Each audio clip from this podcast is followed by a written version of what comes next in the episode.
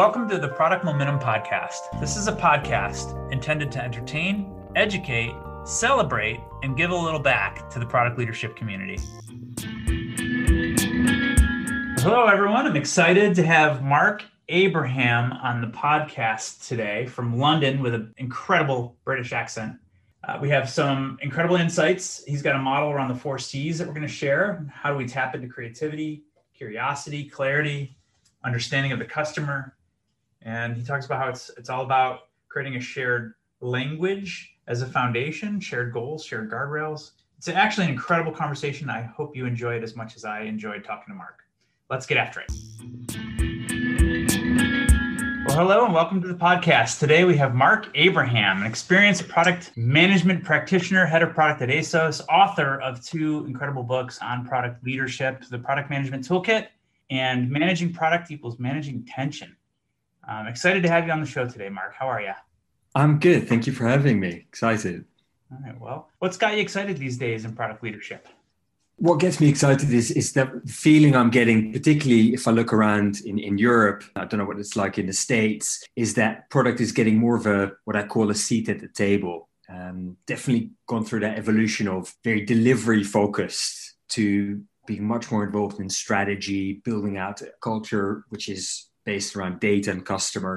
Again, I wouldn't say it's perfect in a lot of organizations that I encounter, what I see around me, but we're definitely on that journey I would also add it's not just about the kind of what I see as the hard skills of product management, like how do you create a roadmap or how do you put together a strategy, but also what I deem to be the softer skills. You could argue that typically I think those are the hardest skills becoming increasingly important because of our role as product people in the organization. So how do we collaborate? How do we influence? How do we make progress visible? And I see a real journey and evolution there. And so that excites me. That is exciting. In the uh, pre-call, you you had mentioned that the perception is that the U.S. might be a little bit ahead of Europe in that development of the softer side of things. You still feel that way? Yeah, and I can't speak for the whole U.S. Sure. massive, uh, but particularly, I guess, when I speak to my peers in the U.S. Uh, and not just in the Bay Area, I would say, where they work at companies that are more product led, as I call it. So it you know the core focus is the product typically a digital software product and a lot of the kind of evolution that culture around managing product working with customers learning from customers is already there. Whereas i think from what i see not just in the uk but also when i speak to product peers in the rest of europe we're still on a journey and moving away from being purely a kind of delivery function in some cases. So you've been involved deeply involved with mind the product as well right? That's correct yes which is a huge deal. I mean, you guys made a splash here. I mean, I heard about you very early on. And it seems to me that you've been a part of that movement to bring some of this stuff into the European market. How's that been? Yeah, that's been quite an experience. As you say, I've been uh, part of that movement for the last going on eight years now, I think, in lots of different shapes and sizes. But for those of your listeners who aren't familiar with Mind the Product, it's a global community with over 200,000 members now by and for product people. So it's product managers, product designers, entrepreneurs, product marketing people. And I think what we've done, there's now a real community of people who come together to compare notes, to learn from each other in a safe space. Because if you think back on how Mind the Product started, it was just and I'm not one of the founders, but I was there in very early days when it was just a bunch of us in a pub in London, just getting together. This is, we're talking 2010 here, just to really figure out what the hell we we're doing as product people. And that initial spirit of coming together, like I said, comparing notes, even though it's now a big movement and a global community with local meetups and conferences, that spirit is still very much true to this very day. And I see that in action. And yeah, it's been amazing to be part of that that journey, if you like. For sure. It is amazing what you guys are doing for the industry. So thank you for that. I see it spreading into other regions too. And the work that Adrienne Tan's doing down in uh, Australia is amazing with her group. So it's it's definitely a growing field. It's a, it's an exciting place to be. And anyway, so the, the product mindset that you talk about, I want to hear about that. So it's different than product management, and I totally agree. But I'd like to hear your deep thoughts on that subject. Yeah, deep thoughts. Now there's some pressure, Sean. I think the reason why I talk about product mindset is that that's something that I see as something that's not exclusive to the domain of a product manager. I break it down into kind of four C's. So you've got the customer, clarity, creativity, and curiosity. If you think about those four components, so curiosity, creativity, clarity, and customer, for organizations to be truly kind of product centric, in my view, effectively everyone should, some shape or form, focus on those four C's. Again, I see a clear role for product manager to drive some of the customer thinking that clarity of direction, clarity of decisions, clarity of learnings, the creativity, and we can talk a bit more about what creativity is and isn't, and the curiosity. But I think once you've got those kind of four elements of that mindset, not just within your product function, but in lots of other areas of a business, then I think you're really onto something in terms of creating that kind of customer centric product culture that we talked about earlier. Yeah. So you mentioned going a little deeper on what you mean by creativity. Let's do that. Yeah, because just the creativity is, you know, there's this myth, right, that you need to be like Van Gogh to be creative or super artistic. It's not that. For me, the most basic form of creativity is looking at existing problems and coming up with novel ways of solving those problems or coming up with new ideas for things that haven't been explored just yet. Even just thinking in options, you've got a problem. Yes, there's one solution, but there might be another solution, and you could potentially integrate those two very opposing solutions. That for me is creativity. And you might think, well, Marc, that sounds obvious, right? Isn't everyone doing that already? Uh, I don't know your experiences, Sean. I'm always amazed that, you know, maybe because we don't necessarily understand what creativity is or isn't, or people don't necessarily get the freedom to think in terms of you know creative solutions or new options but it doesn't always happen and i think in product we can really drive that we really can create the opportunity and space for people to think beyond constraints or even when there is a constraint you know because that's the reality of life right? To still think okay what can we do within these given constraints? And i couldn't agree more. You made a statement about how you know the product mindset should not be exclusive just to the product leaders to the product management right? Like you never know where that next idea is going to come from or that next innovation is going to come from. And really the more people that you have thinking about the future of your products and your services that go along with those products. The more people you have thinking about it and actually caring about its future the better off you are as a product leader right? So you know to me like you've come to this understanding that product leadership is more about scaling our ability to come up with ideas and to experiment and to use data and to be customer centric it's about scaling that beyond ourselves into our teams and into our customer ecosystem too, right? Yeah, I think one thing that I feel quite strongly about to build on what you just said, Sean, is that idea of that kind of product rock star that he or she comes up with this great idea. And sometimes it does happen and it's amazing when it does. But again, that's not how, in my experience, as you say, creative solutions come about. It's much more a collaborative process and doing that early and often rather than having an offsite for a day and expecting creativity to happen on demand doesn't work that way, unfortunately. For sure. So let's talk a little bit more about your C of curiosity. I think they they're tightly interrelated, right? Curiosity and creativity. Yeah. Again, in the simplest form, and I say this to the people and the teams I work with when people say, well, Marc, you know, yes, lovely product thinking and starting with a problem, but I'm working with stakeholders internally, they tell me, and I'm just giving a requirement. I've heard this across a number of organizations over the years. And how can I be curious if someone is effectively telling me what to do? I hear that a lot. I don't know about you. I hear that a lot. So I say, well, you've got one superpower as a product person, as any person, but definitely as a product person. It consists of three letters and it's not rude. And it's why. And that for me is the most basic form of curiosity, just to really understand why we're doing something, why we're not doing something. And you can build on that with more elaborate questions. But the role of a product person, and I talk about this in my books, is not to have all the answers, as lovely as it would be, but it's to have all the questions, the right questions at the right time to the right people and that's what I talk about when I talk about curiosity, because you need to have that innate kind of sense of, I'm not sure about this, or how does this work, or have we thought of another solution, or have we considered this rationale? And that I see when I work, particularly with more junior product people, is just giving them that confidence that it's okay to ask those questions, to ask why we're doing something, or taking a step back, or questioning, and giving them tools and techniques to do that in a way that feels constructive. I love it. So three letters, W H Y. 100%. Connecting our people at a ground level in why we're doing what we're doing, which is always centered on, to your point, the customer and who. Like WHO, like who are we serving? And I think a lot of product leaders get stuck on that. They're trying to serve too many people. And without clarity on that, the why even model, you know? So getting people aligned on the same goals and giving them the freedom to, because you also said it's hard for me to be curious when someone's telling me what to do, right? Love that line. So pointing them in the right direction, letting them go, be curious. Yeah. It's one of the tricks because, again, even a scenario where someone is telling you what to do, there is an opportunity to be curious. Even it feels counterintuitive, like someone has already given me a solution or made a decision. But again, we're in a perfect position because we have to liaise with so many people, we have to influence so many people. So we're an important ally to have is to ask, okay, you're telling me what to do.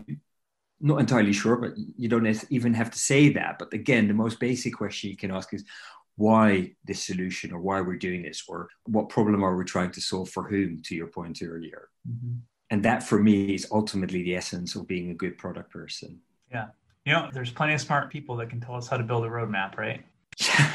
As an industry, you said we have a good handle on building a roadmap. That's not the issue. It's how do you deal with the tensions. So let's talk about your second book here. The title I find fascinating. So explain the concept.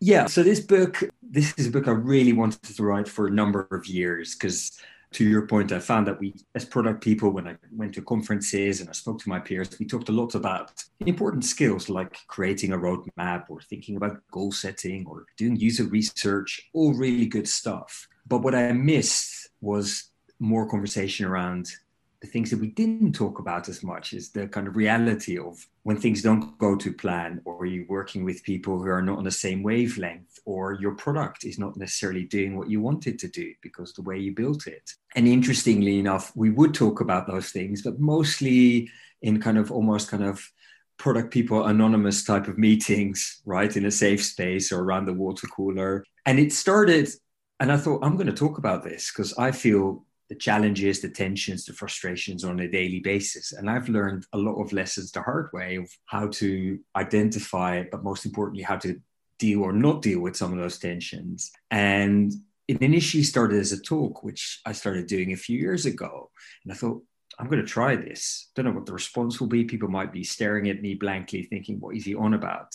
Doesn't resonate at all. But I was so amazed, and that obviously set me on to the path of speaking more about it and ultimately writing this book. When I, after I'd done the presentation, how many people came up to me and said, Marc, I'm so pleased you brought this up because I'm feeling this tension on a daily basis and never felt comfortable talking about it, or I didn't think it was an issue for other product people. And in the book, uh, Managing Product Equals Managing Tension, I dive deep on that. So I talk about the very nature of product management and how they can lead to all kinds of tensions. But not only that, I also talk about ways of managing that tension and how effectively tension can be a good thing if you want to get to you know results or creativity like we talked about before you if you want to innovate.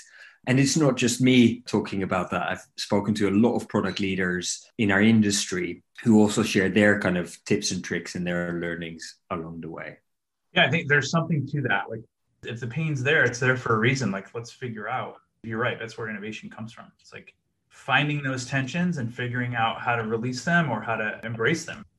No, I think you're totally right. And again, that's the premise of my book. But at the same time, talking to people, my own experience in writing this book is that it's easier said than done. Oh, yeah. I find that, you know, embracing that tension, as you say, is a skill in its own right. And it's also easily misunderstood. And that's where I believe unhealthy tension comes in because some people will use that kind of healthy tension almost or looking for that tension embracing it as an excuse to bully other people or to make ruthless decisions. So what i talk about in the book and give some techniques for as well is how can you make the most of that tension in a way that feels constructive and that's healthy and that leads to that innovation that leads to that creativity. Awesome all right, well, how do we pull organizations up? So if I'm a technology company in Silicon Valley, of course, then we're all drinking the same Kool-Aid, right? But what do you think? I think there's a couple of things there. The first thing is really taking people on a journey. Again, it's one thing to think about oh, I'm going to create a product function, particularly for organizations where product management is a relatively new thing and product mindset is a relatively new way of thinking. So it's very easy to say, I've seen the Spotify model, if that's even a model, that approach. I'm going to create a few tribes and squads and from that day will be a product organization it doesn't work like that in my experience if you want to pull up organizations you really need to take people on a journey a lot of that comes down to having a shared kind of purpose, shared goals, vision, but also engaging with people in and outside the organization early and often. And again, some organizations do that excellently, others are still on that journey. Again, particularly that kind of cross functional collaboration comes back to my point about instilling that product mindset beyond the domain of product management. To do that successfully, you really need to treat everyone in the organization and outside the organization as partners to product and take them on that journey. Don't assume that because you've just read the right books or you know what a good product looks like, that everyone else is already at that same point. You really, again, if you want to pull up organizations in that direction, you need to take them on that journey. And a simple tool, if you like, is, is again having shared purpose and, and, shared goals and that vision and repeating that. I find as a product person, you spend a lot of time just repeating, repeating, repeating, but as a way to get people to buy in, to join you on a journey. And the other thing is about creating a shared language that resonates mm-hmm. with people as a tool. So, my favorite example is from about 10, 11 years ago. I'd just been to um, a lecture by Eric Ries from, you know, wrote The Lean Startup, of course, in London. So I was obviously very pumped afterwards and I went back to work and I started talking about assumptions and hypotheses and people just looked at me and just stared at me like, what is he on about? But when I then had that same conversation and I replaced the words assumptions and hypotheses and just instead talked about risk and tackling the biggest risks first, people were all ears and wanted to know how I would go about that. So again, if we're talking about pulling up organizations and taking them on a journey, that shared language is a really important tool there.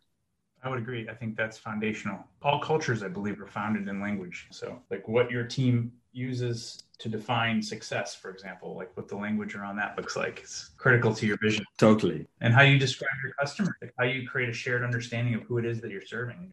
100%. And I think also the other caveat I would make is, you know, we should be careful to treat product management or the problems that we face as one kind of singular, universally applicable kind of thing because i would also say when you even when you ask me the question about pulling organizations up yeah. a lot of it depends on the stage of maturity that those organizations are at. So, you know, it's very different if you go into a company which is very much at the, what I call the market development stage, where it's very much about finding product market fit, figuring out an MVP, problems and challenges and opportunities are very different to going to a more mature company where they've got an established market presence, they've got an established customer base, an established product. So they've got a hut to protect. When you're in a startup mode, you don't have a lot of risk. Absolutely. You know, people talk about moats and things to protect, exactly as you say, Sean. But I think the key thing for me is that mindset that we talked about, that product mindset still applies across the different levels of maturity, but the actual things you need to do to pull up the organization or to take them on that journey are going to be very different depending on the stage that they're at. So I've heard you say online that organizations get a taste of product people and then they want to turn everyone into a product person. Do you think that's a bad thing? I don't think it's a bad thing, honestly, because you know, again, it's inherent to that kind of product mindset. And you know, like I said, I would love everyone to be a product person at the end of the day. Where it does get tricky is when you then don't explain what the boundaries are. Mm, the guardrails. It's the guardrails, 100%. You know, it's so important, not just for the product managers, but also for the product development teams, be it engineers, designers, QAs, people working on the product to have clarity on which people are involved, who's accountable for what, who's got a say in what. And again, you don't have to be super dictatorial about it. Again, we established that it's not a one person kind of thing but it is important, especially if you have people who have that product mindset or are interested in the product, which again is a great thing. But if you're not careful, and I've seen this happening in, in organizations where people with the best of intentions, it just gets very messy and you're creating this dysfunctional family almost because no one is entirely clear about who makes the decisions, who's accountable, who can influence. So, yeah, guardrails are absolutely critical. Outstanding. Okay, question for you. How do you define innovation? Having been in this industry for so long and having done such great things for the industry, how do you define innovation? For me, innovation is, like I said before, it's new ideas to solve existing problems.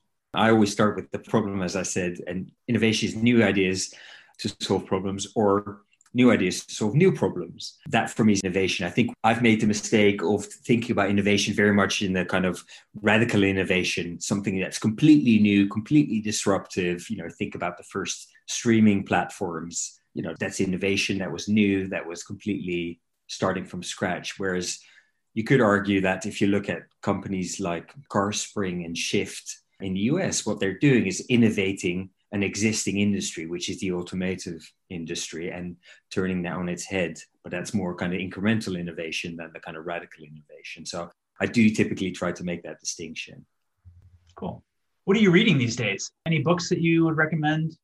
Besides your own, of course. Of course, I would definitely recommend. Uh, no, um, can I be cheeky? Because there are three books that I'm really looking forward to read that are on my Kindle, but I think that people listening might find interesting. One is a book called Building for Everyone by Annie Jean Baptiste from Google. It talks about creating inclusive products. So that's definitely one I'm looking forward to read very soon. I've got another book which I'm curious about, which is called The Coaching Habit by Michael Bungay Stanier, which has been around for, I think he published it a good few years ago. But again, we touched on coaching really briefly, but particularly as product people, uh, Yes, I can see that you've got it as well. It's really, you know, especially in any role, I would say, but particularly as, as product people, where a lot of what we do is around coaching and supporting others. Yeah, I'm really looking forward to reading that book. And last but not least, a book called The Open Organization by Jim Whitehurst, where again, it's about transparency and how we change our organizations to keep pace with changes in society, with changes in people, so yeah, I'm curious. Just the, the title alone, the open organization intrigues me. Excellent. Well, Marc, it's been an absolute pleasure spending some time with you today. And thank you so much for all of the things you've done for the product leadership industry from Mind the Product. I mean, a lot of that has probably been volunteer work and then writing those two incredible books. Um, we'll post links to all that stuff out here for the audience. And again, thank you so much for joining us today. Thanks a lot, Sean. Really enjoyed it. Well, that's it for today. In line with our goals of transparency and listening, we really want to hear from you. Sean and I are committed to reading every piece of feedback that we get, so please leave a comment or a rating wherever you're listening to this podcast. Not only does it help us continue to improve, but it also helps the show climb up the rankings so that we can help other listeners move, touch, and inspire the world just like you're doing.